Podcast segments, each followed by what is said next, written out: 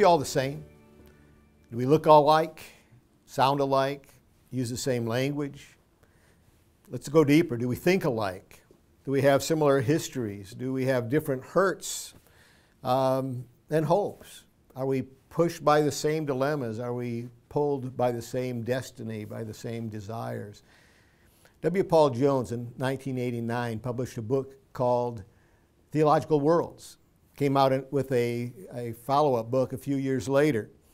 The idea of those books was to address spiritual leaders, pastors, worship leaders, encouraging them to look at us, the rest of us out in the pews, and recognize we're not all the same, that we have different hurts and different hopes, and that certain scriptures speak to some of us that uh, don't speak to others, and, and certain motivational principles and, and Christian teachings are kind of dull to one while it's thrilling to another, and we need to speak to all of them. Several years ago, I turned my attention to kind of following up on those principles to ask what are these principles, this idea that there are five theological worlds, as Jones called them, what does that have to do with people outside our church doors? And if we understand these worlds better, how can we more effectively, more lovingly uh, reach people who are outside our church doors, who maybe have not heard the gospel in a language that is meaningful to them? And so I've developed uh, just a, an approach to thinking about evangelism and practicing it along these ideas of a five world awareness, five world witness.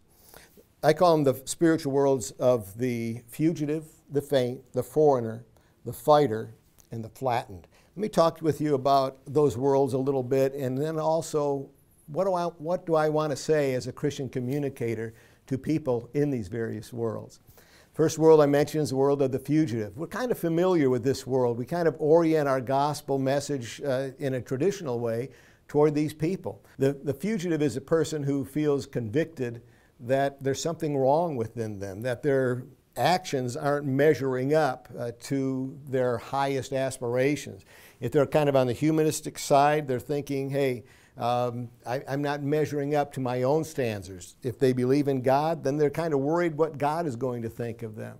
So, what do we say to people who carry that spiritual world, that mentality?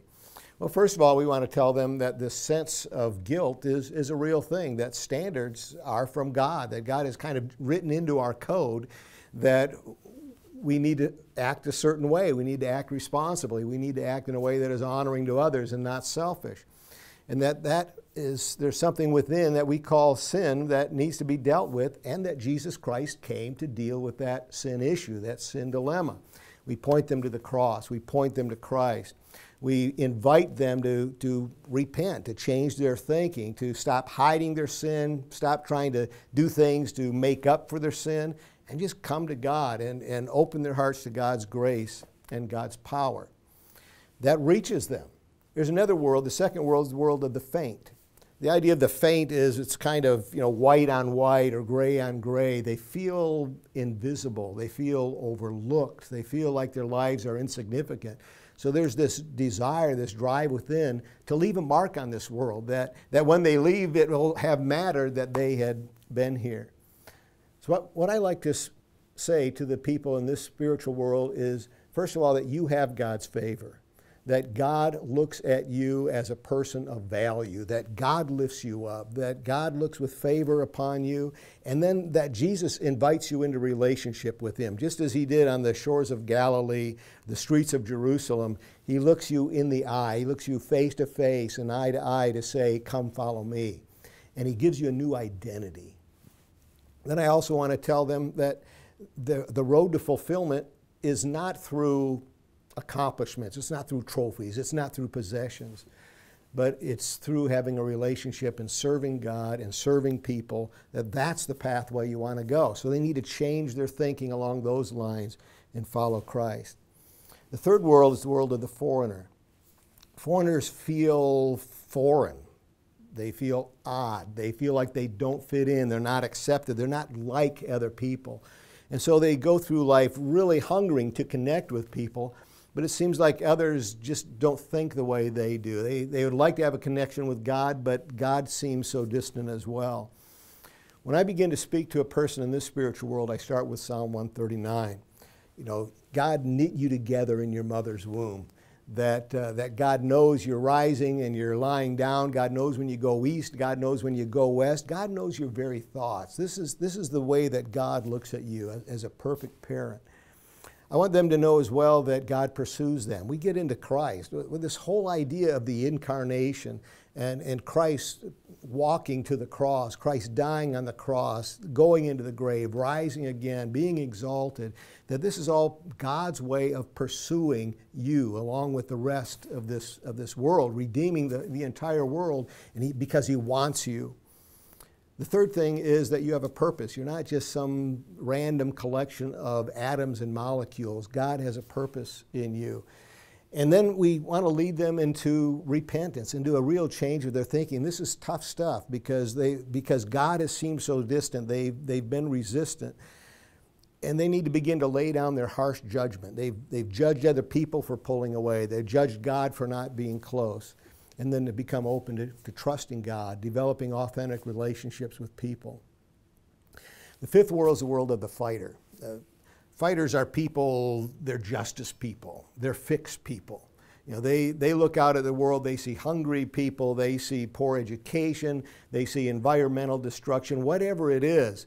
They, and they see things that aren't right, just something rises up within them and says, I need to fix that. Somebody needs to do something about this. So I want to talk to them about God's intention. I, first couple chapters in the Bible, last couple chapters, it's all about what God intended for this world. God intended for it to be a fertile world, a world of plenty, a world of justice, a world of, of great diversity and yet unity. That's what, so what we see around us that frustrates us, that's not God's intention. God had something else in mind. I want to point them to the Christ who's the interventionist the Christ of Luke chapter 4 who stands up before the people in the synagogue at his hometown and says, The Spirit of the Lord is upon me because he has anointed me to preach the gospel to the poor and to others who are suffering. And to be able to say to them, These things that bother you, these are the things that bother God as well. And this is what Christ came to do, is to restore his creation we want to point them to the invitation of the Holy Spirit to join God in what He's doing. So there's a radical change of thinking that has to take place that takes some time for them to get to. But it's a matter of laying down their pride that, you know, nobody, nobody cares like me, nobody wants to fix things like me. To say, God, this is your world, it's your kingdom, it's your work, they're your problems to address. How do you want me to fit in? So there's a real kind of stepping down part of conversion. The fifth world's world of the flattened. Flattened because they feel the weight of the world on their shoulders. They feel their, their own problems. They feel their family's problems. They feel their neighbor's problems. If they see something on the news from the other side of the world, they, they have compassion for them. These are people of great compassion. How do we speak gospel? What is transformative gospel to them? Well, first of all, that God is involved, that God did not create this world and go away on vacation. We, we can look at a lot of places in Scripture to see God is here. I like to point them to the Scripture, uh, Isaiah 53. Let's, let's look at the suffering servant, the one that, that points to Jesus, the, the one who bears our sins, the one who addresses our needs, the one who, who carries away our infirmities and diseases.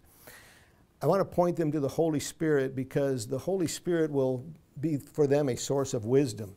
They are overwhelmed by problems, and yet they can come to relate with the Holy Spirit in such a way that the Holy Spirit will give them the wisdom to take on those, those needs that they should address and, and the compassion that just leaves to God that, and to other people problems that really aren't in their area where God is calling them to work.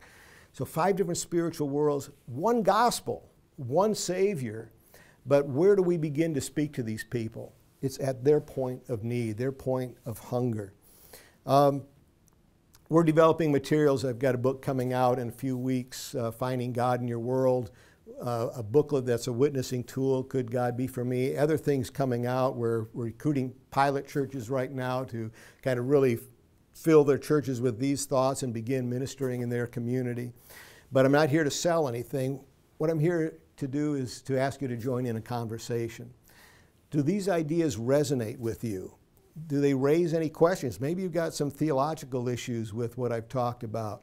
Um, does does this concept of witnessing according to five different worlds maybe inspire you that maybe like me you can go from from wanting to minister to lost people but but kind of frustrated that the message isn't getting through to having joy and fruit as you witness to people according to their needs